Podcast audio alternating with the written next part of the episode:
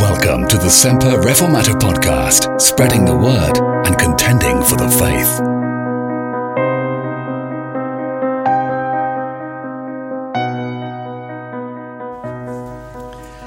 Last week, we learned about the disruption that was caused by the Jews at Thessalonica.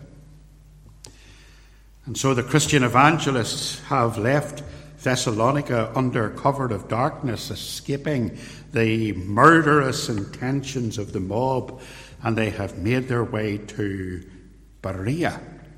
It's an interesting detour. Um, remember back in Acts sixteen when Paul received his Macedonian call to come over into Macedonia and to help the people there. And so far, going from one end of Macedonia to the other, he has simply been following the main Roman road, that very wide road called the Ignatian Way. And he's going along that from Philippi to Thessalonica, and some commentators here speculate that he would have continued along that road. That road would have led to Rome. Remember the old saying, all roads lead to Rome. And so did the Via Ignatia. It led right across towards the north of Italy and eventually to Rome. And I wonder, is this one of those occasions referred to in Romans chapter one and verse thirteen, or verse three rather, where Paul talks about, I do not want you to be unaware, brethren, that I often planned to come to you, but was hindered until now, verse thirteen. Um, and he was talking to the Romans. He had planned to come, but something happened to stop him. Could this have been it? He was making his way through Thessalonica, along the Via Ignatia, and suddenly he's diverted.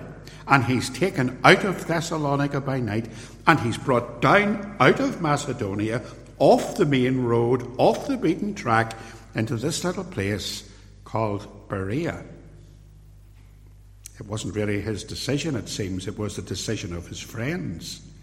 Um, if you look back at our text, uh, it says in verse ten that the brethren immediately sent away Paul and Silas by night into Berea, onto Berea. They obviously presumed that Paul and Silas would be safer away from the main road, away off the beaten track. It was described by one ancient writer as an out-of-the-way town. Best to stay there until the hue and cry died down a bit. Well, I don't know what the reason was, but I know that God meant it for good. Very often that's what happens in our lives, isn't it?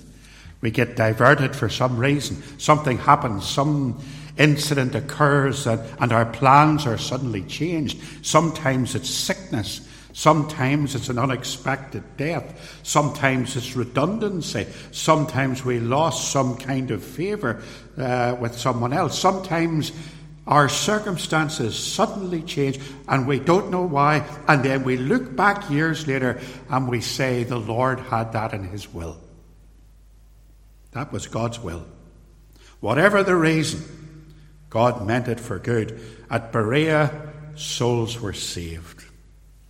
I want to look this evening for a moment at the attitude of the Bereans to biblical preaching. And then I want to make some simple textual observations about the effect of preaching in a biblical manner. And I'll explain to you what that means. I want to talk about the Bereans and the Bible, for these Berean Christians were famous for the fact that when Paul preached, they searched the Scriptures to find out whether the matters that he was teaching were actually in accordance with what is taught here in the Bible. Maybe that's why we're told in verse eleven here that they were more noble, Um, more fair-minded, perhaps, than those in Thessalonica. People tell us that we should be like Bereans, that we should examine the Scriptures, that when you come here on the Lord's Day evening, that you should not take for granted that everything that a preacher is saying is scriptural, that you should look over those sermons, that you should look up all the references and check everything out, that you should be a good Berean. Go away and read the text for yourself and see if you come to the same conclusions that the preacher has come to. Now, the problem with us nowadays, of course, is how do we do that? You can't ask someone to be a Berean and to go away and to check out what's being said in pulpits if they don't have the skills for that, if they don't have the knowledge or the tools to actually do what we're asking them to do. We want you to go home and be a Berean. Check out everything that we say. But what if you don't know how to do that? You see, many modern Christians are not as proficient in the Scriptures as former generations. Bible knowledge generally in society is at a very, very low ebb. And I think that's the same in large sections of the visible church. We need to start to imitate the preaching methods of the early church, of Paul himself. Paul has here a very simple approach to, to, to teaching and preaching. When he preached at Berea, his sermons would have been plain and simple, so simple that a child could understand. The purpose of preaching is to open up the Word of God to the hearer. It's not to entertain you, or to amuse you, or to make the preacher look clever or important. It ought to be as simple in its presentation as it is possible for it to be. Everyone should be able to some extent to follow along and to understand. Paul would have preached very simply to the Bereans. We're going to create a situation where people can read their Bibles and do some Berean work. Then we'll need to have a biblically focused approach. There's no point in telling people um, to go home and read their Bible if we've just used scattered verses all over the place. If we've just picked a wee verse from here, and a wee verse from here, and a wee verse from here, and we've brought the three or four verses together, and we've made it say what we wanted to say. That's not biblical exegesis. And in my humble opinion, which is not really worth all that much, to be fair, we have too many topical sermons in churches these days as well. I mean, sermons where you start, the preacher will set out to prove something, prove a theory or a doctrine or a creed out of the Bible, and then string together a random selection of Bible passages to allegedly prove what they want to prove. We formulate our doctrines, our creeds, and our beliefs out of the Bible, not reading them into the Bible. Theologians talk about the difference there between exegesis and eisegesis. Now, of course, topical studies will have their place. They're needed for certain occasions, aren't they? And when they're used, they have to be used with great care. And we can't have a constant diet of them. Paul, from what we have seen of his preaching in the book of Acts, preached thoroughly and systematically through the Scriptures. You can go back and read how he did that at Thessalonica. We need a simple approach to preaching. We need a textually focused approach, where we're actually taking a text and reading the text and using the text to excite people's minds, that they will read the Scriptures when they go home. And we need a teaching approach, a didactic approach. There must always be teaching content. And in this day and age, we have to work out how best to do that. At Ballymacashian in the mornings, I, I go to great lengths to provide notes for the people so that when they go into church, they will be handed the sermon on notes in advance so that when I'm preaching, they can go through it with me. I've been to churches too where there's been a blank page in the order of service to encourage you to make your own notes. That's good. I've been to other places where ministers print out the headings and the subpoints. Others put the, the, the scripture references on different places in the church. We give as much information as we can. The purpose is so that you can go home and be a Berean. You can check out exactly what has been said. It is the preacher's job to make it easy for you to check out everything that we're saying in the pulpits. It's our job to make you a Berean and to provide you with the tools to do that. At one church where I was the pastor for a number of years, there were a very large number of people who came to church without bringing a Bible. I'm talking Christians. They brought everything they needed for the service. They brought their bottle of water, nothing wrong with that. They brought their sweeties, nothing wrong with that. They brought their chewing gum. The one thing they didn't bring was a Bible. It was a shame. And Sunday after Sunday, I was telling them over and over again, bring your Bible to church, open your Bible, and read your Bible when it's being preached on. And don't bring your best Bible with the fancy leather back. Bring your working Bible, the one that you read through the week, one that you can write on, and bring a pen and underline any text that you need to check up on later. Don't do it if you're reading off your iPhone. It doesn't work. One Christian lady told me she didn't want to bring her Bible to church. She says, I just love sitting, listening to you, reading the scriptures. Well, sorry, but I'm not here to be a poet or to entertain you or to, to read to you.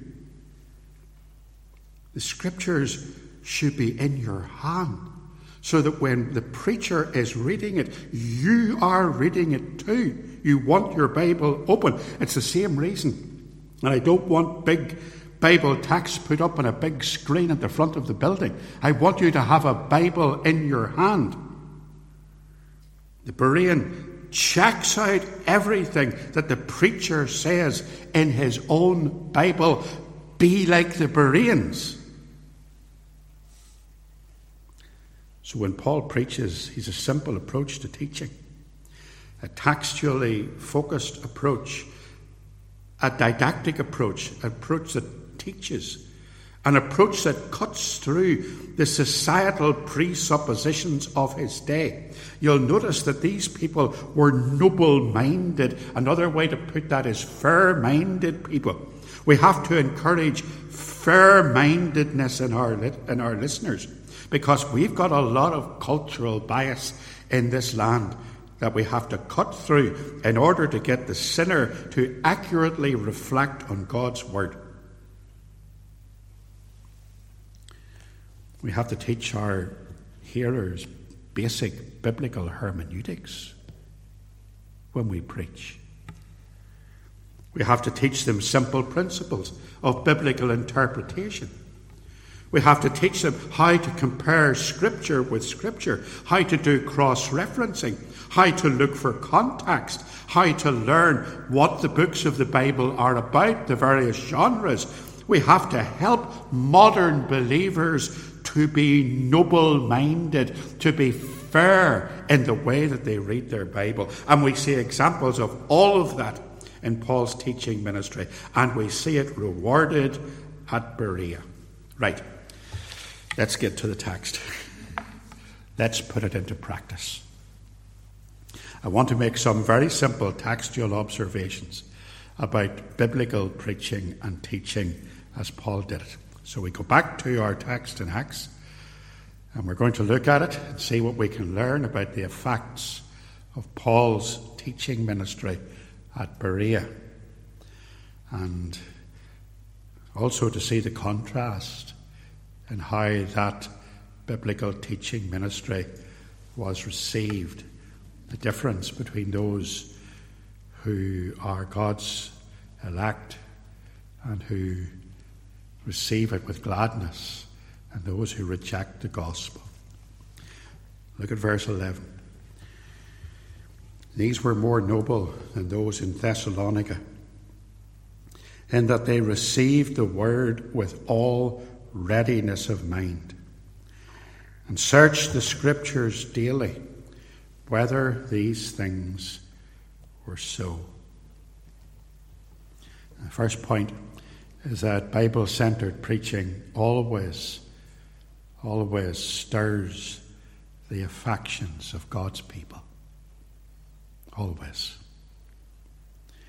They received the word with all readiness of mind. I was listening over the weekend there uh, to the commentary that was going on around the death of Philip, the Duke of Edinburgh. I don't know whether you watched the, the funeral. I, I didn't watch it. Um, I observed the one-minute silence in my study where I was writing notes um, on Apollos, the, the the the preacher from Acts. And I did stop and think for a moment or two about life and death, but I didn't watch it. Um, but I had heard some of the commentary around it, and one of the commentaries interviewed, one of the, the reporters interviewed the Archbishop of Canterbury, Justin Welby. Some people have renamed him Justin Welby in modern days because of his uh, left-wing attitudes. And they were asking him of his experience of the Duke of Edinburgh and what it was like to preach before this great man. And he said, Justin Welby said, well, you know, the Duke didn't like you to, to preach too long.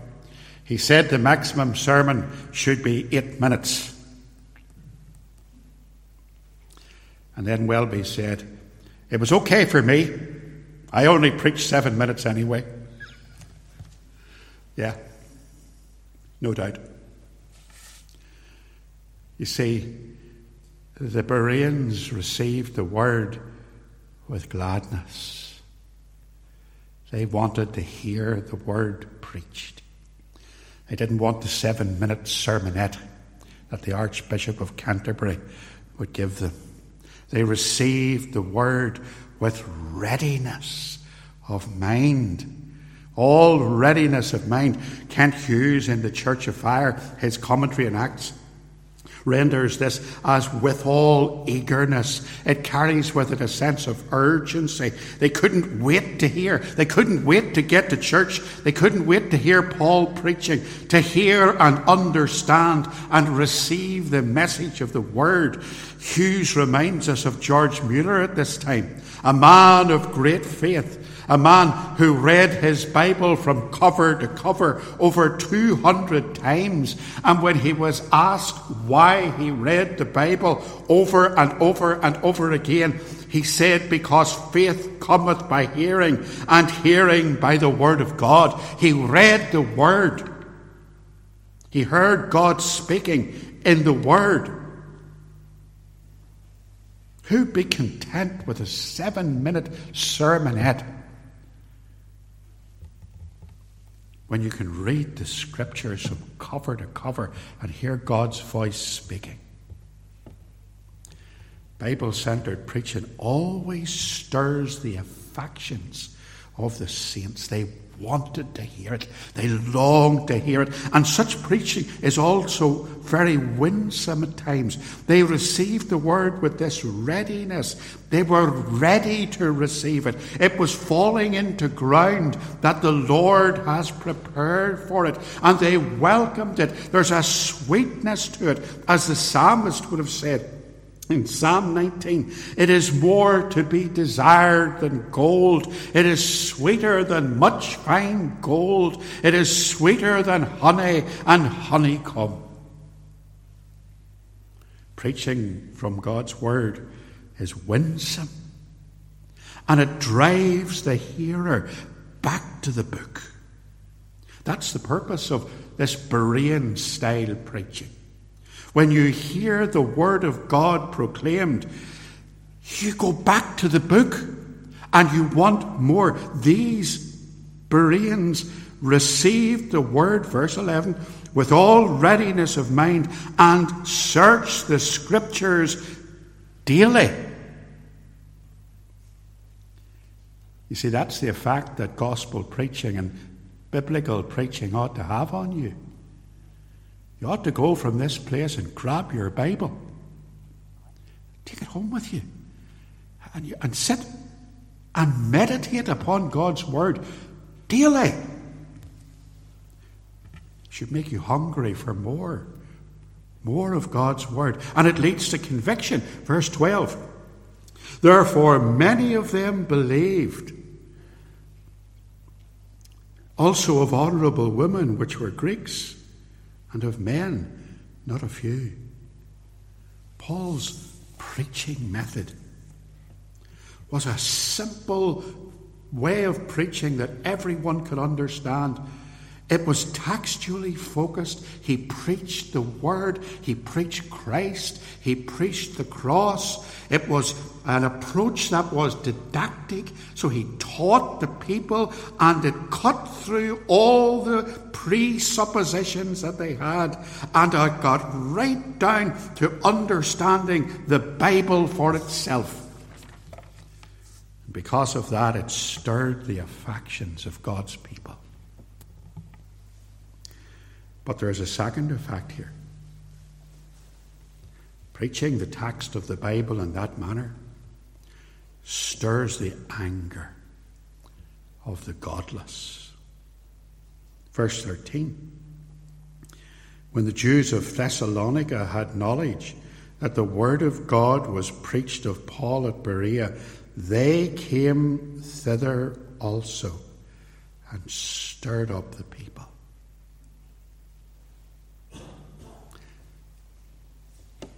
We live, and I suppose throughout this gospel age, we have always lived, but I think as we come to the end of the gospel age, we live in an age of outrage, don't we?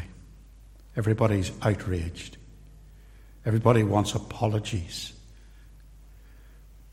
One American preacher wrote that all you have to do if you want to see human depravity is to sign up to Twitter. Now, I'm not suggesting you do that.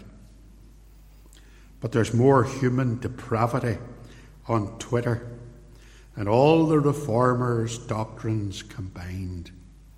There's arguments and bullying and vitriol and cesspools of misinformation. And it's all going round in our digital communications world. And there's outrage everywhere. Everybody is angry. And that angry, anger is often directed towards Christians. And it's certainly directed towards Christians when it comes to biblical preaching. This Tuesday in the Assembly, a bill is being proposed by the official Unionist Party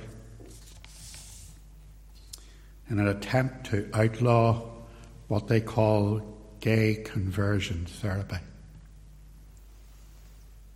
Did you know that? In the Northern Ireland Assembly. They want to outlaw the work of the Holy Spirit because conversion doesn't come by therapy. You can therapy a person until you're blue in the face. It'll not make them a Christian. It's the work of the Holy Spirit to convict of sins, to bring sinners to repentance, to apply the work of Christ on the cross to sinners. What are they trying to say? What they're trying to say is that we should not make any attempt whatsoever to tell a person who is living in sinful situations that what they are doing is wrong in the sight of God, that it is an abomination in the sight of God. They don't want you to tell them that. They don't want you to preach First Corinthians six, which says that homosexuality and sodomy are sins in the sight of God, along with other sins.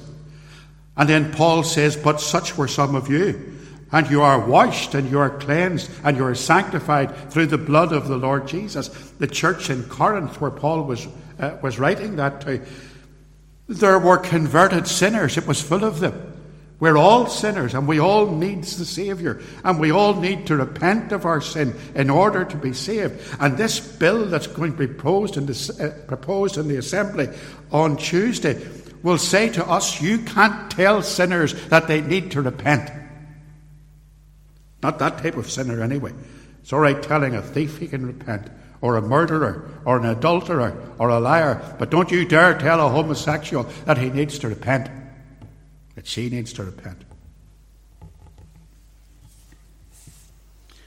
And the Word of God says otherwise.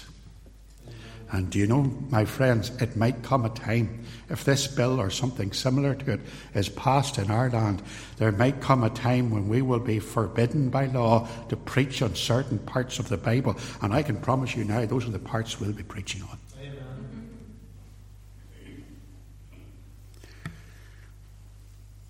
Bible-centered preaching stirs the anger of the ungodly. And it still does it to this day. And it did so in Paul's day.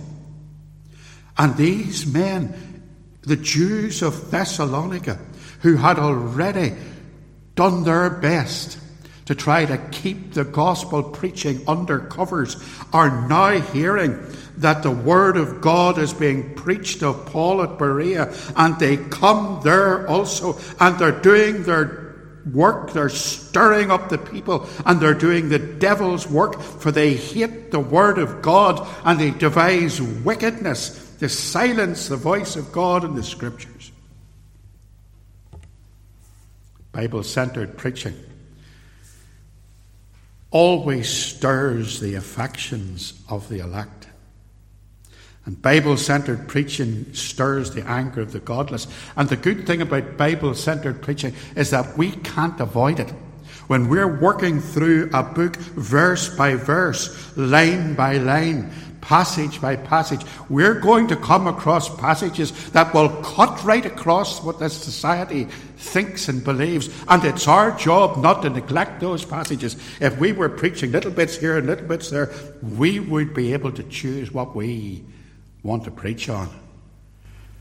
But when we're doing systematic Bible study, exegetical Bible study, expository preaching, we've got to say what's in the book, no matter what the government says. Lastly, time is gone. Bible-centered preaching like Paul's speeds the advancement of the gospel. Because no matter where he goes, sinners are saved. And now, with the people stirred up, in verse fourteen, immediately the brethren send Paul, send away Paul to go, as it were, to the sea. But Silas and Timotheus abode there still, and they that conducted Paul brought him unto Athens. It's because of gospel-centered preaching that Paul is forced to move on once again into a new city where some more people will hear the word and respond. God willing, next week we'll start to look at the arrival of Paul in Athens when he's all alone, what he sees and what he does. So Paul has come to a backwater town, and he's found an opening for the gospel, and he's found people who are willing to study the Scriptures to be sure that what they were hearing is true. And it was, for Paul was preaching Christ, crucified, risen from the dead for sinners. And more people, more sinners are saved, added to the Lord's church.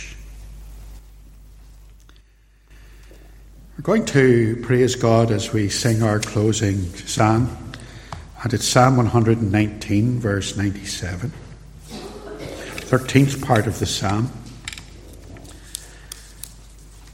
Psalm one nineteen, verse ninety-seven, down to verse one oh four. O I love thy law, it is my study all the day. It makes me wiser than my foes, for it doth with me stay. And all my teachers now I have more understanding far, because my meditation, thy testimonies are. Very appropriate psalm for us to conclude our worship this evening. Psalm one nineteen, the thirteenth part, verse ninety-seven to verse one hundred and four. And let us stand as we sing.